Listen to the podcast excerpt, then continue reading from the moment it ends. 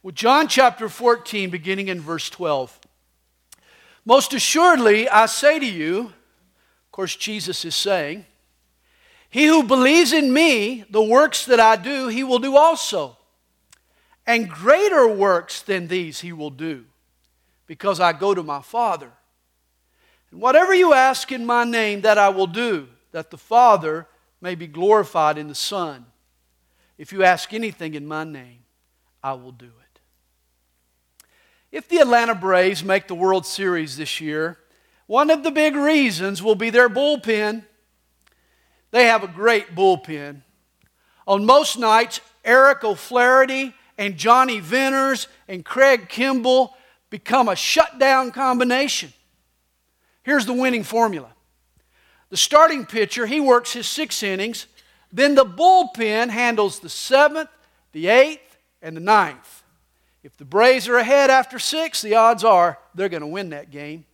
It's all because of their bullpen.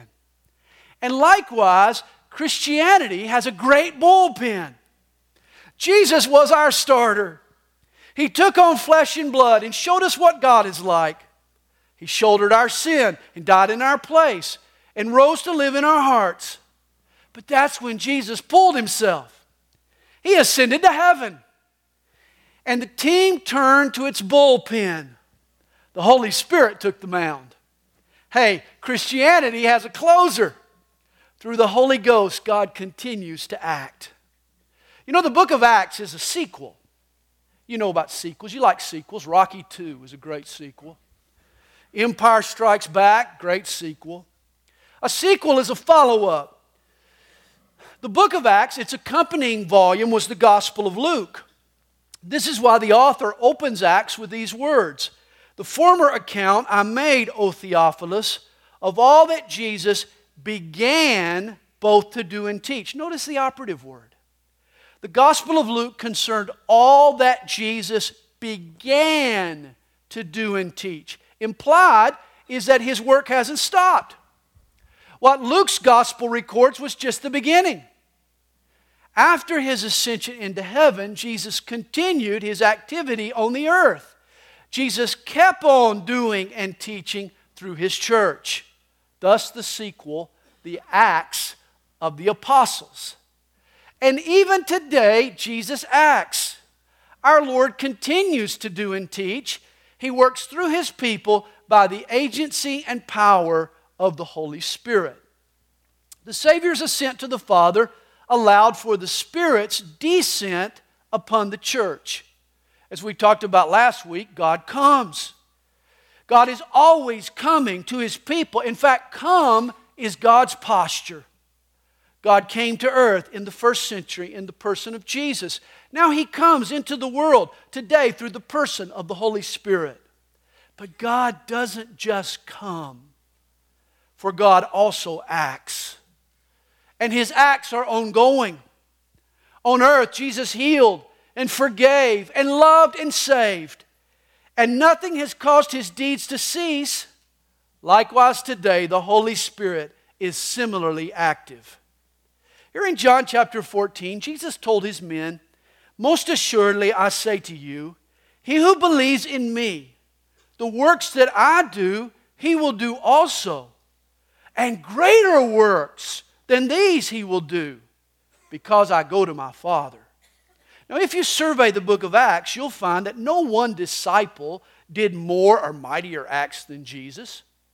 I mean, take the Apostle Paul, for example. Oh, he was quite a miracle worker. He healed folks. He worked all kinds of miracles. But when Paul got caught in the storm, you remember he ended up shipwrecked. Jesus walked on the water. Paul just floated ashore on a wooden beam. Paul had nothing on Jesus. Hey, when it came to miracle power, no person was as prolific as Jesus. But through the agency of the Holy Spirit, God is now able to work in multiple ways, through multiple believers, even in multiple locations. I like how author Walter Wink put it. Killing Jesus was like trying to destroy a dandelion by blowing on its head. Jesus ascended to the Father, but he returned, no longer confined to a single human body, but at work in countless hearts and in every corner of the planet through the Holy Spirit. In this sense, the overall impact of a Spirit-filled church is more and mightier than the acts of Jesus. The coming of the Spirit was a boon to Christianity. See, it's nice to have a closer you can count on to finish the game. There's a story in Acts chapter 3 that occurs a few days after the Holy Spirit is poured out on the church at Jerusalem. Peter and John are on their way to the temple. They're going to worship. And they pass by a crippled man. He's been crippled from birth. He's begging. He's there shaking his cup, hoping for a few coins. In fact, his friends have positioned him near the offering boxes. That's smart, good friends. I mean, he's right there when people are pulling out their wallets and getting out their checkbooks. Great place to be if you're begging for money. Well, Peter sees this man, and he speaks to him. He says, "Silver and gold I do not have, but what I do have I give to you. In the name of Jesus of Nazareth, rise up and walk." Then Peter reaches down, and he takes this man by the hand. He lifts him to his feet. And I'm sure his sidekick John was absolutely flabbergasted. This is all spontaneous. I'm sure John's there thinking, has Peter gone nuts?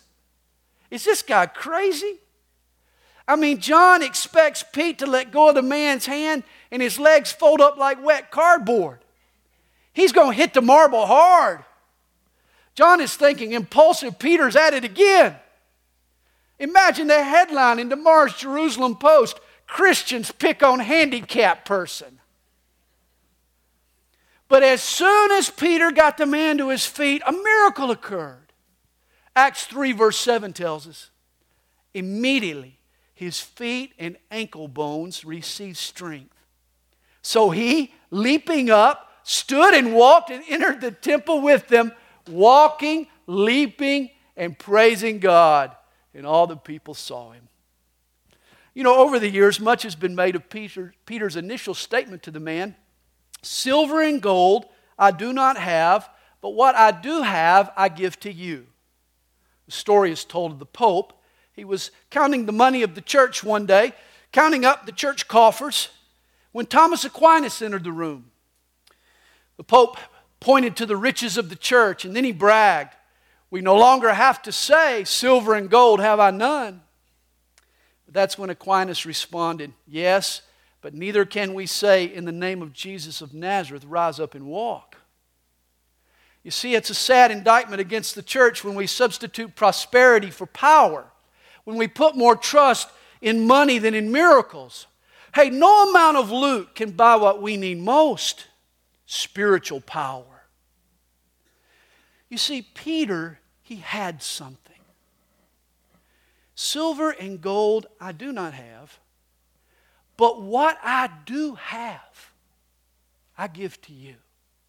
Peter had something. Peter had something very powerful and important and otherworldly in his possession. It didn't originate with Peter. It was a gift. And it could be taken as easily as it was given. Peter was only its trustee. But you see, Peter had something. He had something from God. Peter had the dynamic of the Holy Spirit. And this power was so real and so immediate and so available that Peter was able to transfer it to someone who needed a work of God in his life. Peter had something special, and he was able to give it away. And this is what I want to talk to you about this morning: the power of the Holy Spirit. For God wants to act, and He works today through the power of the Holy Ghost. Yet, in looking back in the rearview mirror of my life, my Christian experience, for so many years I missed out. I lacked what I needed most. I was trying to live life without the power that I needed to live it. You see, the Christian life is a supernatural life. Your willpower, your best intentions, your strong discipline is never enough. As God said to his construction chief, Zerubbabel, the temple would be built not by might nor by power, but by my Spirit. And this is how every work of God gets done, by his Spirit. Our energy, our ingenuity are inadequate. Think of what Jesus demands of his followers. He set the bar high. He told his disciples, love your enemies. Bless those who curse you. Wow. He said, he who is greatest among you shall be your servant. Jesus even said, you shall be perfect, just as your Father in heaven is perfect. I read those verses and wonder how in the world could I ever measure up. Jesus also put a different spin on sin. He upped the ante on what the Old Testament demanded. In the Sermon on the Mount, Jesus taught us, you have heard it said of old, you shall not murder. But I say to you, whoever is angry with his brother without a cause shall be in danger of the judgment. Oh, really? Just angry without a cause? In the same sermon, Jesus said, you have heard that it was said to those of old, you shall not commit adultery. But I say to you that whoever looks at a woman to lust for her has already committed adultery with her. In other words, according to Jesus, checkered acts come from unchecked attitudes. Murder grows from an unjustified anger. Adultery begins in the head long before it ends in the bed. That's what Jesus says. Jesus expects his followers to deal with the root of their sin. And yet, how do you live at such a high level? A tinge of anger? A lustful peep? I can't drive 3 miles down Highway 78 without being tempted by both. Between the billboards and the other nuts on the road. The frustration level for the disciples, it reached a pinnacle when Jesus dismissed that rich young ruler. This man had kept all of the commandments. To the disciples, he was a good man, but apparently not good enough for Jesus. For that's when Jesus told them, it is easier for a camel to go through the eye of a needle than for a rich man to enter the kingdom of God. Matthew says of the disciples, they were greatly astonished, saying, who then can be saved? They just throw up their hands. They're exasperated. That's it. If this fella can't pass muster, there's no hope for the rest of us. And the disciples were right. There is no hope for any of us unless we receive something from God. Unless we receive the same something that Peter had. So many Christians today are trying to obey the great commission while guilty of the great omission. We've ignored the influence of the Holy Spirit. In the Baptist church that I grew up in, the people feared God. The pastor preached Jesus. We all believed in the Bible, but the Holy Spirit was off limits. He was the taboo topic. Our pastor did so much tippy-toeing around the subject of the Holy Spirit, you would have thought the guy was a ballerina. Hey, nothing is more frustrating than trying to do a job without the right tool. And that describes the task of living for Jesus without the Holy Spirit. Jesus told his disciples, let your light so shine before men.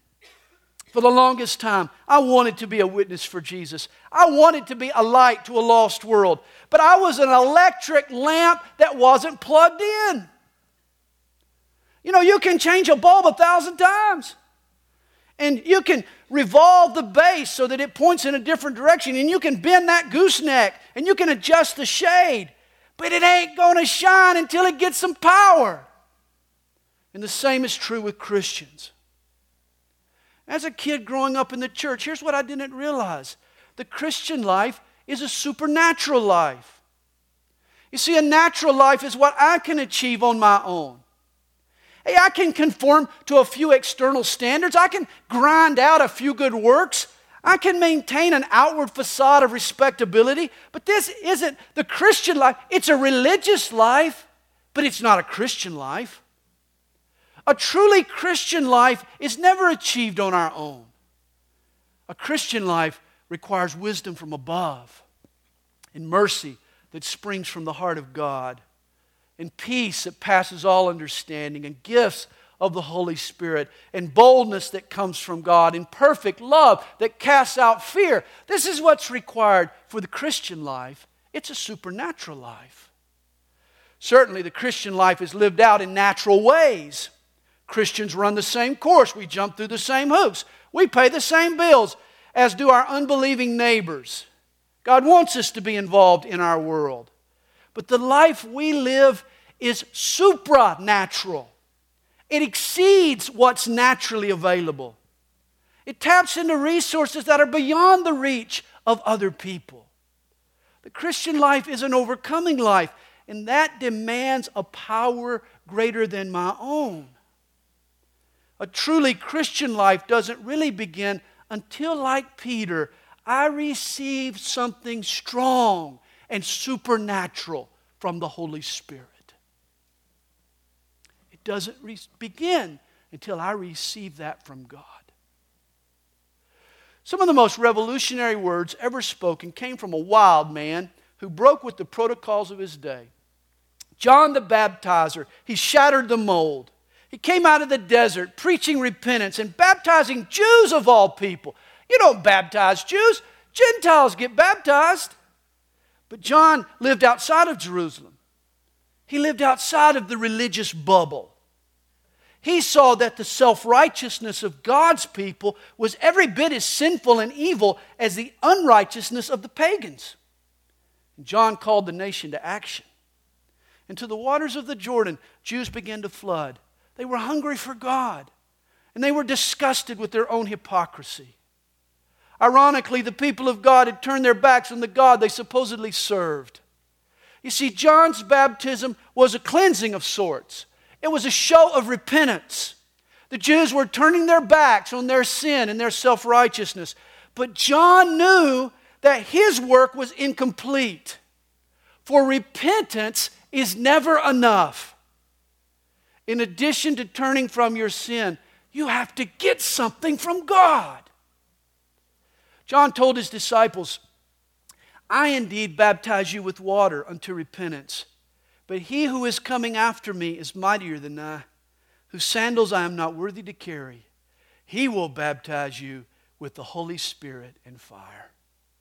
You see, John's baptism brought the recognition that something was wrong, and that's a needed first step, but it brought nothing else. It left us empty. Yet when Jesus baptizes us with the Spirit, He immerses us in the good things of God. We receive from God something precious and powerful. You remember what Jesus said in Matthew chapter 12. He spoke of a demon who had exited a man's life. He had roamed the earth looking for a suitable abode elsewhere. But when he strikes out, he returns to his former home. And guess how he finds it? It's swept clean.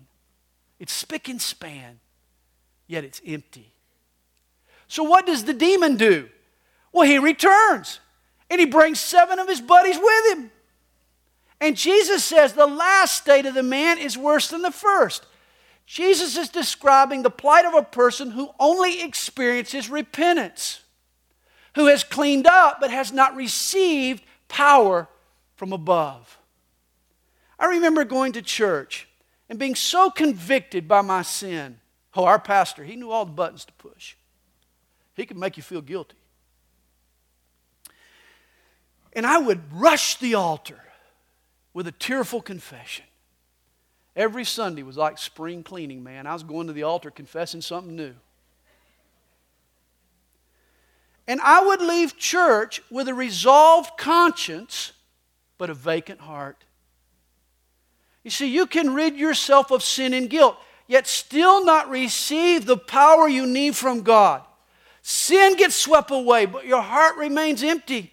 And when the next wave of temptation rolls in, you're no more ready to resist this time than you were at first. If repentance is all you know, you're doomed to repeat your sin. Your last state ends up worse than the first. You see, the pull of temptation can be strong. That's why the best way to resist it is to get caught up in something stronger, a power greater than your sin. And is there anything on earth more formidable than the power of God? Peter told the beggar, but what I have, I give to you.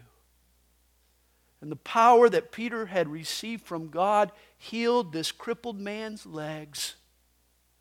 Don't think for a second it won't lift your depression or overcome your fears or heal your illness or end your loneliness or provide you with boldness or even comfort you in your loss. This is why repentance is never enough. God doesn't just want our hearts swept clean. You see, repentance is like a feather duster. Oh, it gets rid of the dust, but it doesn't leave that nice polish. It doesn't create an attractive shine. That's why we need to be saturated with the oil of the Holy Spirit. When you come to God, an exchange takes place. You leave your sin on the shoulders of Jesus, then you get something holy to take its place. Have you made that exchange? Have you gotten something powerful and precious from God? In the book of Acts, when believers were baptized with the Holy Ghost, various acts followed. Healings and faith and miracles and wisdom. You see, when you get something from God, it can be whatever you need at the time. Acts chapter 3 is a great example. For Peter to lift up this crippled man, he needed faith. I'm sure John shuddered. Whatever you do, don't drop him. Hope you've got faith. But you see, later Peter tells us the backstory. He says that his faith that day had come from the Holy Spirit, that it was the gift of faith, that it wasn't just the ordinary, daily kind of faith that we're all expected to have. It was a supernatural allotment of faith. There are occasions in the book of Acts when people are given insight into situations that only God would have known. They're given boldness to speak for God, even in the face of violent opposition. Sometimes the something we get is the power to heal or be healed. In Acts 13, Paul is baptized with the Spirit. He looks a blasphemer in the eyes, and then he orders up his blindness. He brings judgment on the guy. I mean, wild and woolly stuff go on when God's people are filled with the Holy Spirit, and His Spirit acts through them. You remember the story of Ananias and Sapphira. When they lied to the Holy Spirit, the deceivers dropped dead. The book of Acts are great acts, and then some acts are tough acts. The last verse in 1 Corinthians 14 concludes Paul's instructions on the use of the gifts of the Holy Spirit in the church. And there he says, let all things be done decently and in order. And that's nice. And in the church, we should do things decently and in order. The church should use discretion and proper etiquette in the exercise of the spiritual gifts. But understand, that doesn't mean that the Holy Spirit's going to do everything decently and in order. As a matter of fact, the Holy Spirit's going to do whatever He pleases. There's one certainty. When God unleashes His Spirit, He intends to act. Jesus is still in the world doing and teaching through the Holy Spirit. In fact, the activity of the Holy Spirit is the seal that marks a person as God's purchased possession. The Spirit is God's brand or His coat of arms. See, in the ancient world, every business and government had their own seal. So when a buyer was combing through the marketplace, and when he found the commodity he wanted to purchase, he would affix his seal on that shipment. The seal was his mark of ownership. When it made its final destination, it was offloaded, and then it was taken and identified by the seal. This becomes the background for Ephesians chapter 1, verse 13. There Paul writes, in Him or in Christ you also trusted, after you heard the word of truth, the gospel of your salvation, for in whom also, having believed, you were sealed with the Holy Spirit. You and I were purchased by Jesus on the cross, but now it's the Holy Spirit's activity in our lives that identifies us as belonging to Him. You see, what Jesus saves, He gets hold of, He changes, He cleanses us, He changes us. But when He baptizes us with the Holy Spirit, we get hold of Him. We get a taste of God. We experience a little bit of heaven here on earth. And this is the Christian's takeaway.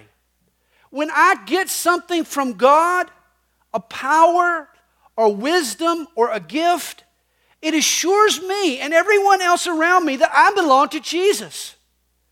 When the Holy Spirit acts in my life in a way that I can see or feel or know, it seals my relationship with God. Suddenly I know that I belong to Him. You see, whatever God purchases, He begins to work and act in whatever He purchases. And so when He works in your life, it's your assurance that you belong to Jesus. Let me share with you my testimony. After I gave my life to Jesus, I had this passionate love for people. Overnight, I became aware that Jesus died for every person that I met. I'd drive past the movie theater, and I'd see the people hanging out in the parking lot, and I'd start thinking, how can I reach those people for Jesus? I'll never forget driving home one night when I saw a group of my peers hanging out in front of the Golden Pantry. Remember the Golden Pantry? We only hung out in the best places, but they were right there in front of the Golden Pantry. And I felt this heavenly urge to stop and tell them about Jesus. But like the brave, obedient fellow that I am, I just kept right on driving. I tucked tail and headed home. And I felt so defeated. I remember walking in and flopping face down on the living room floor and admitting to God that I was a chicken, that I was afraid, that I cared more about what other people thought about me than what God thought about me. I was completely powerless. And yet before I'd finished praying that night, something came over me, something supernatural. I got something from God. It was a boldness. And I'll never forget rising to my feet. I got back in my car and I drove right back down to the Golden Pantry. And guess what? Nobody was there. The parking lot had been vacated. The cops must have come. I don't know. But they were there the next night. And I stopped. And I was able to witness to the whole bunch of them. Even prayed with two fellas to receive Jesus into their life. I learned that night what it meant to be filled with the Holy Spirit. And since that time, I've been filled with the Holy Spirit numerous times. I like what famous pastor R.A. Torrey once wrote. He said, we need to be filled again and again with the Holy Spirit. I'm sometimes asked, have you received the second blessing? Yes. And the third, and the fourth, and the fifth, and 100s besides. And I'm looking for a new blessing today. Perhaps you've been filled with the Holy Spirit in the past. But God may want to do a new work in your life today. You need to be filled with the Holy Spirit today. Perhaps you've run dry. Maybe you've been running on empty for a long time now. Maybe you're depleted. You see, you can't give what you don't have. And this is why Peter said to the crippled man, what I do have, I give to you. Do you need to get something from God today? Do you need to get something supernatural from the Holy Spirit? In Acts chapter 19, Paul came to Ephesus. We're told in verse 2, in finding some disciples, Paul said to them, did you receive the Holy Spirit when you believed? And so they said to him, we have not so much as heard whether there is a Holy Spirit. And here's the great tragedy. They hadn't even heard of the Holy Spirit for years, though, in my life. This was the very issue that had robbed me of victory and usefulness. Did I have the Holy Spirit? Well, sure I did. Romans chapter 8 tells us that you can't be a Christian without the Holy Spirit. The moment you're saved, He purchases us as His own. He takes possession of us. The Holy Ghost comes to dwell in us. But you see, the Ephesians had not been baptized with the Spirit. God acts. He does stuff in what belongs to Him. And if you belong to Him, He wants to seal you as His by acting in your heart and doing stuff in your life and filling you with the Holy Spirit. Have you gotten something from God?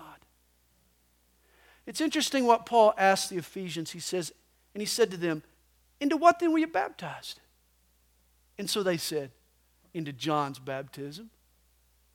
We knew that. Here was the problem. We see it again. They only knew John's baptism. The Ephesians had repented. They had turned to sin. But that's not enough. You got to get something from God in return. Jesus purchased them a pardon, but they still lacked his power. Remember, it's possible to be free from sin. Yet because the pull of temptation is still strong, to live free and stay free, you need a power stronger than your temptation. You need to be filled with the Holy Spirit. The story ends for the Ephesians. Then Paul said, John indeed baptized with a baptism of repentance, saying to the people that they should believe on him who would come after him, that is, on Christ Jesus. And when Paul had laid hands on them, the Holy Spirit came upon them. Last week, I complimented us all for the responsible life that most of us live. We mow our lawn and pay our bills and take the garbage out on the garbage day, and raise our kids and love our spouse, and this is all good. But often the good can rob us of the best. The tangible can crowd out the spiritual. And I encouraged us all last week to try to push back our lives, push back the material and the tangible, and make some room around our hearts. Create some spiritual space in our lives for the Holy Spirit to come to us. But this week, I want to take it one step further.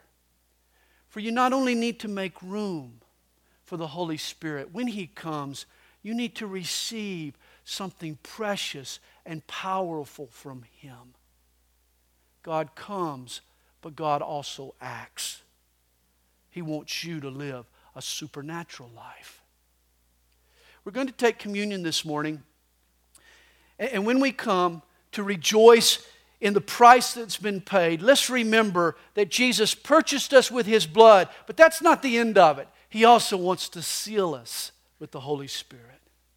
He wants to work in what belongs to Him.